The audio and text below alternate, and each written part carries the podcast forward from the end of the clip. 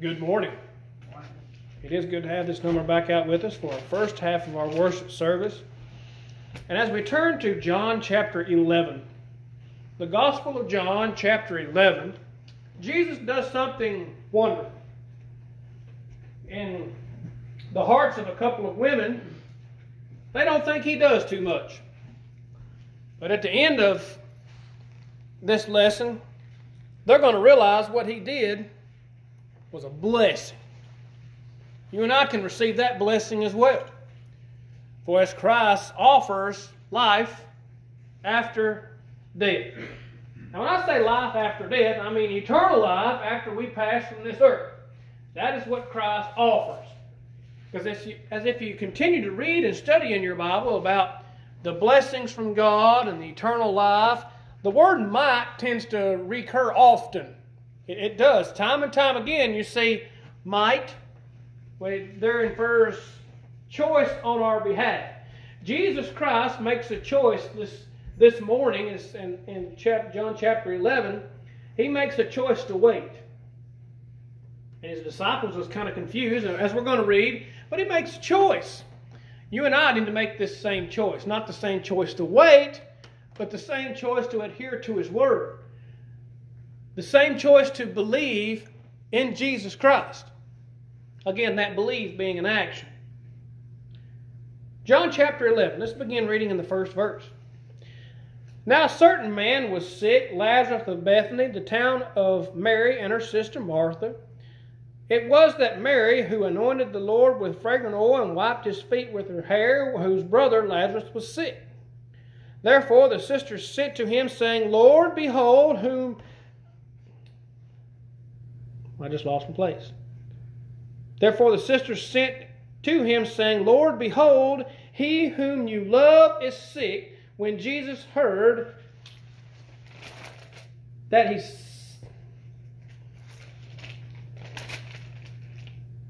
my pages aren't cooperating. When Jesus heard that he said, This sickness is not unto death, but for the glory of God, that the Son of God may be glorified through it. Now, you notice what Jesus says. This sickness is not unto death. If you're familiar with your Bible lesson, and if you're familiar with this encounter of Jesus and Lazarus and Mary and Martha and the disciples there being as well, Lazarus actually dies. He, he actually dies with this sickness. We're going to read it. But he says this these words himself. Keep in mind Jesus being foreknowledge, being the mind of God, and never lying to us. This sickness is not unto death, but for the glory of God. That the Son of God may be glorified through it. Again, if you remember your Bible and you remember this encounter, how is Jesus Christ glorified in this act? We're going to hopefully get there. Now Jesus loved Martha and her sister and Lazarus. So when he heard that he was sick, he stayed two more days in the place where he was. So as Jesus said, this sickness is not unto death to his disciples, of course. So now he says, he makes the decision to wait. Three more, oh, excuse me, two more days. Not to be in a hurry, even though he did love Mary, Martha, and Lazarus. He loved them. But he waits two days. Lazarus was a sick man. He was sick unto death. He was on his deathbed when Mary sent for Jesus. But Jesus said that this sickness is not unto death. Then, after he said to the disciples, Let us go to Judea again. The disciples said to him, Rabbi, lately the Jews sought to stone you, and you are going there again. Jesus answered, Are there not twelve hours in the day? If anyone walks in the day, he does not stumble because he sees the light of this world. But if anyone walks in the night, he stumbles because the light is not in him. As understanding this lesson, as, as remembering the lesson that it entails and remember the, the disciples and their reaction to Jesus and Jesus trying to teach his disciples He's telling his disciples, listen to what I'm telling you to do. And stop rebuking. Adhere to my word and do the things that I tell you to do. Walk in the night and you're going to stumble. Walk in the day and you're not going to stumble. Then verse 11. These things he said, and after that he said to them, Our friend Lazarus sleeps, but I go that I may wake him up. So whenever Jesus says that he sleeps, guess what he means? Lazarus is dead. He's no longer breathing. Whoa, back up just a minute. Verse 4, Jesus said the sickness is not unto death. So if this is a sickness not unto death, how does he already know that he's dead? Keep in mind the power of God, or the mindset of God, or having a mind of God. This is Jesus Christ. He did this for a purpose. He did this for teaching a lesson to them and also a lesson for us today as well. So he tells his disciples that Lazarus sleeps, and he goes there that I may wake him up. And in verse 12, again, the disciples still a little bit confused. Then his disciples said, Lord, if he sleeps, he will get well. However, Jesus spoke of his death, but they thought that he was speaking about taking rest and sleep. Then Jesus said to them plainly, Lazarus is dead. Wait a minute, Lord. Wait a minute, Jesus. You just said this sickness is not unto death, and now you're telling me that he's dead? Are you really all knowing? Oh, yes, he is most assuredly all knowing. And I am glad for your sakes that I was not there that you may believe. Nevertheless, let us go to him. The reason why he waited two days he waited two days so Lazarus would stop breathing. He died due to the sickness. So why did he wait? So his disciples would believe him further that he offers life after death. Then Thomas, who is called the twin, said to his fellow disciples, Let us go also, that we may die with him. Again, confused. So when Jesus came, he found that he had already been in the tomb four days. Now Bethany was near Jerusalem, about two miles away. And many of the Jews had joined the women around Martha and Mary to comfort them concerning their brother. Then Martha, as soon as she heard that Jesus was coming, went and met him, but Mary was sitting in the house. Now Martha said to Jesus, Lord, if you had been here, my brother would not have died. Now remember what Jesus said that God may be glorified and that the Son of may, son, but for the glory of God, that the Son of God may be glorified through Lazarus' death. Martha is looking at Jesus and said, If you'd have just been here, if you'd have just been here, he wouldn't have died. All right. Put on your memory banks. Remember when Jesus come in contact or come into an encounter with the centurion? Remember that guy? His servant girl was sick. Remember that? But the servant girl wasn't there, was she? She was back home. And the centurion looked at Jesus and said, All you have to do is speak the words. All you have to do is speak the words, and she will be made well. And Jesus said something significant to that centurion No greater faith have I found in the house of Israel. What he's saying is that man had great faith enough to know that Jesus could heal that woman just by speaking the words, even from a great way far off. Martha missed the point. She was upset. Folks, her brother had just died. She was still in the mourning process. So she looks at Jesus and said, If you had been here, even if you just had been here, you could have healed him. You could have made him well. He would not have died.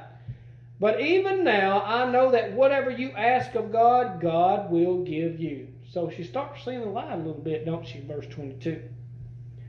Jesus said to her, Your brother will rise again. Martha said to him, I know that he will rise again in the resurrection at the last day. So there again, she thought of life after death. Right? The, the, the resurrection, the, the resurrection of life that we are promised, according to Hebrews 9 27, for we're all going to die once, and after that, the judgment. That's what Martha was referring to. And in 25, Jesus said to her, I am the resurrection and the life. He who believes in me, though he may die, he shall live. And whoever lives and believes in me shall never die. Do you believe this? And then Martha says, She said to him, Yes, Lord, I believe that you are the Christ, the Son of God, who has come into the world. When she had said these things, she went her way and secretly called Mary, her sister, saying, The teacher has come and is calling for you. As soon as she heard that, she arose quickly and came to him. Now Jesus had not yet come into the town, but was in the places where Martha met him. Then the Jews who were with her in the house and comforting her, when they saw that Mary rose up quickly and went out, and followed her, saying, She is going to the tomb to where uh, going to weep there. Then when Mary came to where Jesus was and saw him, she fell down at his feet, saying to him, Lord, if you had been here, my brother would not have died. There we go. Martha and Mary saying the same thing. Jesus waited two days. Remember that? He allowed Lazarus to die. He allowed him to pass from death due to the sickness. So there, Mary and Martha both says, Jesus, if you'd just been here, he wouldn't have died. He would still be alive today. Therefore, when Jesus saw her weeping, and the Jews who came with her weeping, he groaned in the spirit and was troubled. And he said, Where have you laid him? They said to him, Lord, come and see. Jesus wept. Then the Jesus then the Jews said, See how he loved him. Some of them said, Could not this man who opened the eyes of the blind have kept this man from dying? Then Jesus, again groaning in himself, came to the tomb. It was a cave, and a stone lay against it. Jesus said, Take away the stone. Martha, the sister of him who was dead, said to him, Lord, by this time there is a stench, for he has been dead for four days. Jesus said to her, But I did not, did I not say to you that you would believe, you would see the glory of God? Then they took away the stone from the place where the dead man was lying, and Jesus lifted up his eyes and said, Father, I thank you that you have heard me, and I know that you always hear me. But because of the people who are standing by, I said this that you may believe that they may believe that you sent me. Now when they now when he had said these things, he cried with a loud voice, Lazarus, come forth. And he who died came out bound hand and foot with grave clothes, and his face was wrapped with a cloth. Jesus said to them, Loose him and let him go. Let's stop right there in our reading. So, what just happened? Jesus waits two days. After the news of hearing Lazarus died, but Lazarus was sick, even to the point of death, on his deathbed, right? He tells his disciples, This sickness is not unto death. Lazarus actually dies. This death that he was speaking of is not a fleshly death. So, well, wait a minute. What are you talking about? This death that Christ was speaking of was not a fleshly death the sickness that we get, the, the, the, the, the cancers and the, and the, the leukemias and, and all the horrible things that take people from this earth, heart disease, lung disease, all these things that actually kill people. That's a sickness not unto death of a spiritual nature. Just because we get sick, just because we get ill, we don't lose our promise we don't lose our promise of everlasting love. But we're going to get sick. We're going to get ailments. We're going to have things to happen here upon this earth. That's why we're promised in Revelation. But there is no more sickness, no more death, no more destruction, no pain, no sorrow, no crying. And that's a promise from God to you who are faithful. This sickness is not unto death. but for the glory of God, that the Son of God may be glorified through it. Do you think, whenever those folks seen Lazarus raised from the dead, come walking out of that tomb, being dead for four days, and if you notice as well, he don't stench anymore. There is no more death, no more smell of death, no more decay. He has been made whole. He's just like you and I. Of course, he was found because that's, that's how they prepared the body. He come out as Lazarus, risen from the dead. Whenever Jesus says,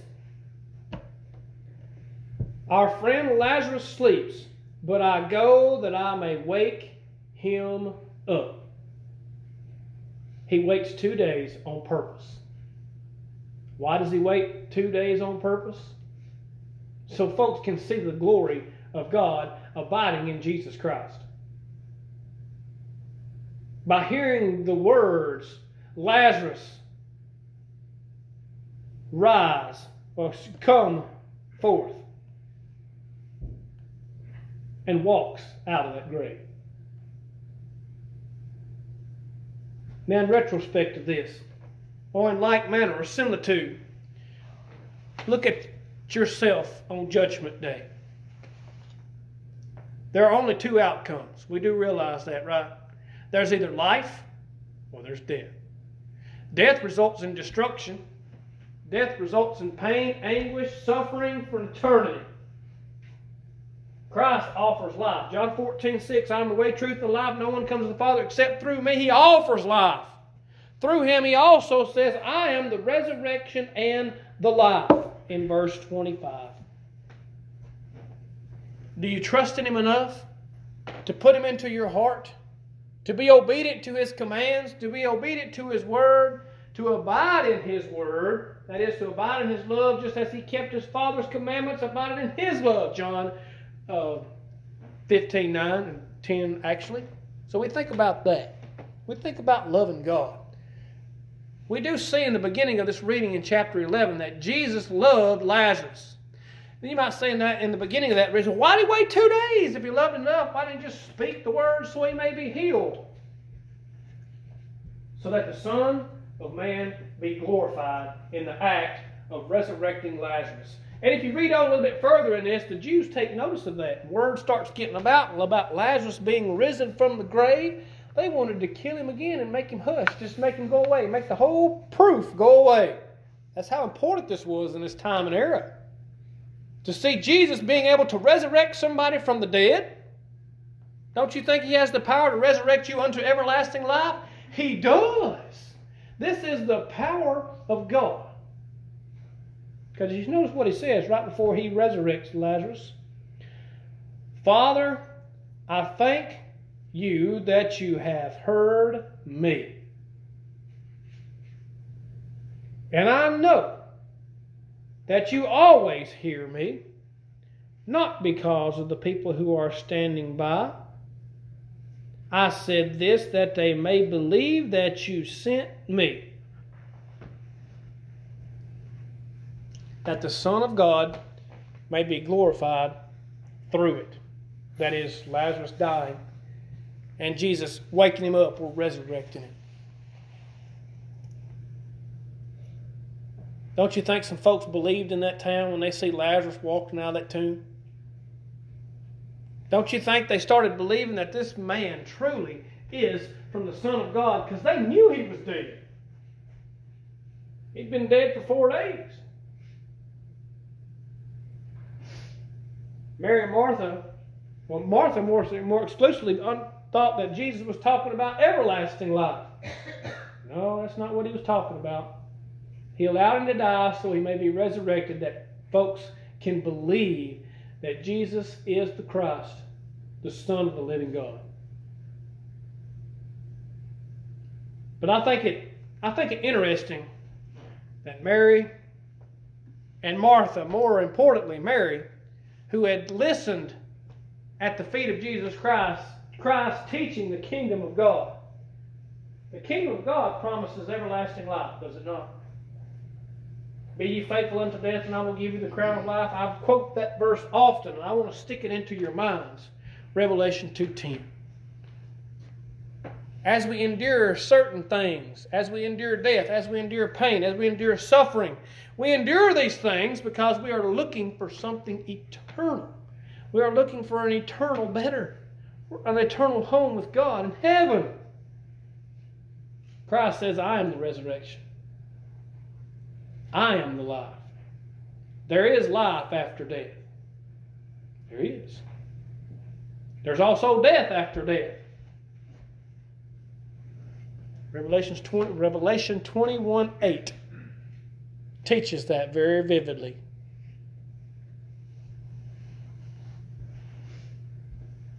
Let's look at the everlasting life into this, this, picture that Christ had just painted. We see Lazarus in the grave, been in there for four days, and was brought out by the words of Christ. His family, his, his two sisters, and his friends all get to enjoy some more life with Lazarus. Think about the everlasting promise as we remain faithful to God. To be reunited with those who are faithful before us. Isn't that wonderful? To know that's promised. Christ, as he's departing, he tells his disciples, I go on to prepare a place for you. In my Father's house are many mansions. If it were not so, I would have told you so. And when I come again, I'm going to reclaim you so you can be where I am. That's what that teaching, whenever Christ speaks those words, he's teaching those very things. My encouragement is this. Even though we become sick, anytime we become injured, hurt, or or faulted or any type of things upon this earth happen, don't let it separate you between you and God. Well, don't let it come between you and God. Because unfortunately, separation happens in times of distress. Well, why did God let this happen to me? I hear that often. Well, how did God let that happen to that person? Why, why would He let that happen to that? Well, that's not God. That's someone who is unlearned in the scriptures. So when we think about who actually brings on pain and suffering here upon this earth, it's Satan.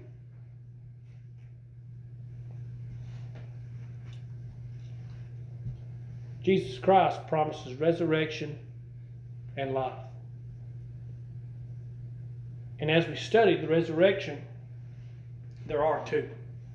I said, well, wait, there's two? There are two resurrections. Because this life is fleeting. The breath that we're taking will be gone one day. And each and every one of us, spirit will live on somewhere else. There is a resurrection of life unto everlasting life, and there is a resurrection of death unto everlasting death. So, my encouragement is this Are you sick spiritually? Now, that is a sickness unto death.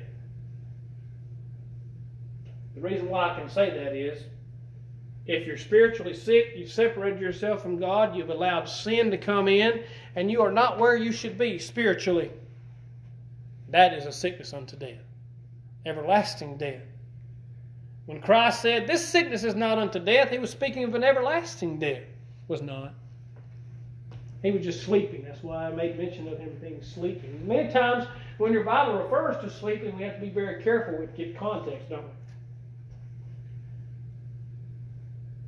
But there is an everlasting promise to those who are faithful, and I'm thankful that's there. We can take comfort in that. For the sickness that we get, the, the ailments that we that come in between us, that is not unto death. Even though it may take our life, it's not a sickness unto death. If we are where we need to be, spiritually speaking.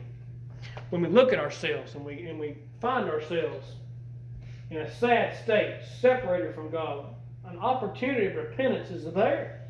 We can turn away from those things that separates us from God. That's the very thing that the scriptures instruct us to do is turn away from our sins. Even the Jews under the old law, as we made mention of in Bible class more, they was under a tutor or a tutelage. They was being instructed what they should do, and of course they couldn't adhere to it. We was under that schoolmaster until Jesus Christ came. We're no longer under the old law now, are we? Now we're under a new law. We're under Christ's law. Christ's instructions, the way that He lived. By faith, you have, by grace, you have been saved through faith. Let me get that right. That's important. I want us to look within ourselves at this moment. How is your faith? Does it measure up? Does it measure up according to Christ's faith? Well, Christ did pray for you. Future believers, He prayed for us. That we might be one with God. Just as Christ was one with God. He, he did pray for you. So my encouragement this morning, turn away from your sins. Turn, turn, turn away from the things that separate you from your God. Because those sinful things will cost you death. And I made mention a few minutes ago about being sick spiritually. The healing powers is there. You just got to be ready to take it. You just got to be ready to adhere to them. Again, that word might is there. John 3:17. It's up to us to choose to be faithful. It's up to us to choose to not be sick unto death. So my encouragement this morning, if you have faulted, if you have sinned, if you have fallen away, and you are resulting, you look at this and you start to think, you know what, where I am, I'm going to result in death. I need to change. I need to get right. What a wonderful time and opportunity to do so. So you can hear those wonderful words, well done, good and faithful servant, as you repent of your sins, as you confess, and as you pray for those sins to be remitted. And that's available only to a child of God. You may be outside of the church. You may not be a child of God. You may yet to be immersed for the remission of sins. Why wait? Don't hesitate anymore. If you're hearing this lesson to be encouraged enough to go get forgiveness of your sins, don't that sound wonderful? To become a child of God, giving up the things of the world, putting your best foot for, best foot forward in the service of God. Don't hesitate. Don't wait another second. Please go do so. Because we're all going to pass from this earth, and we don't know when that's going to be. A side note: I was in a uh, I was in an elevator shaft with a with a technician from a, with a chiller, and he was riding up to the roof with me, and, and we got to talking about death. Just happened to be talking about death. He says, "Well, I'm really not ready to go, but I know that's promised for me." I looked at him square in the eye and says, "Well, we need to be ready to go. This elevator may come crashing down right now, and we both leave right here together. We don't know when our last breath is going to be taken. We need to be ready. Are you ready?" Do you need to get ready this morning? Why don't we do so as we stand and as we sing the song, an invitation?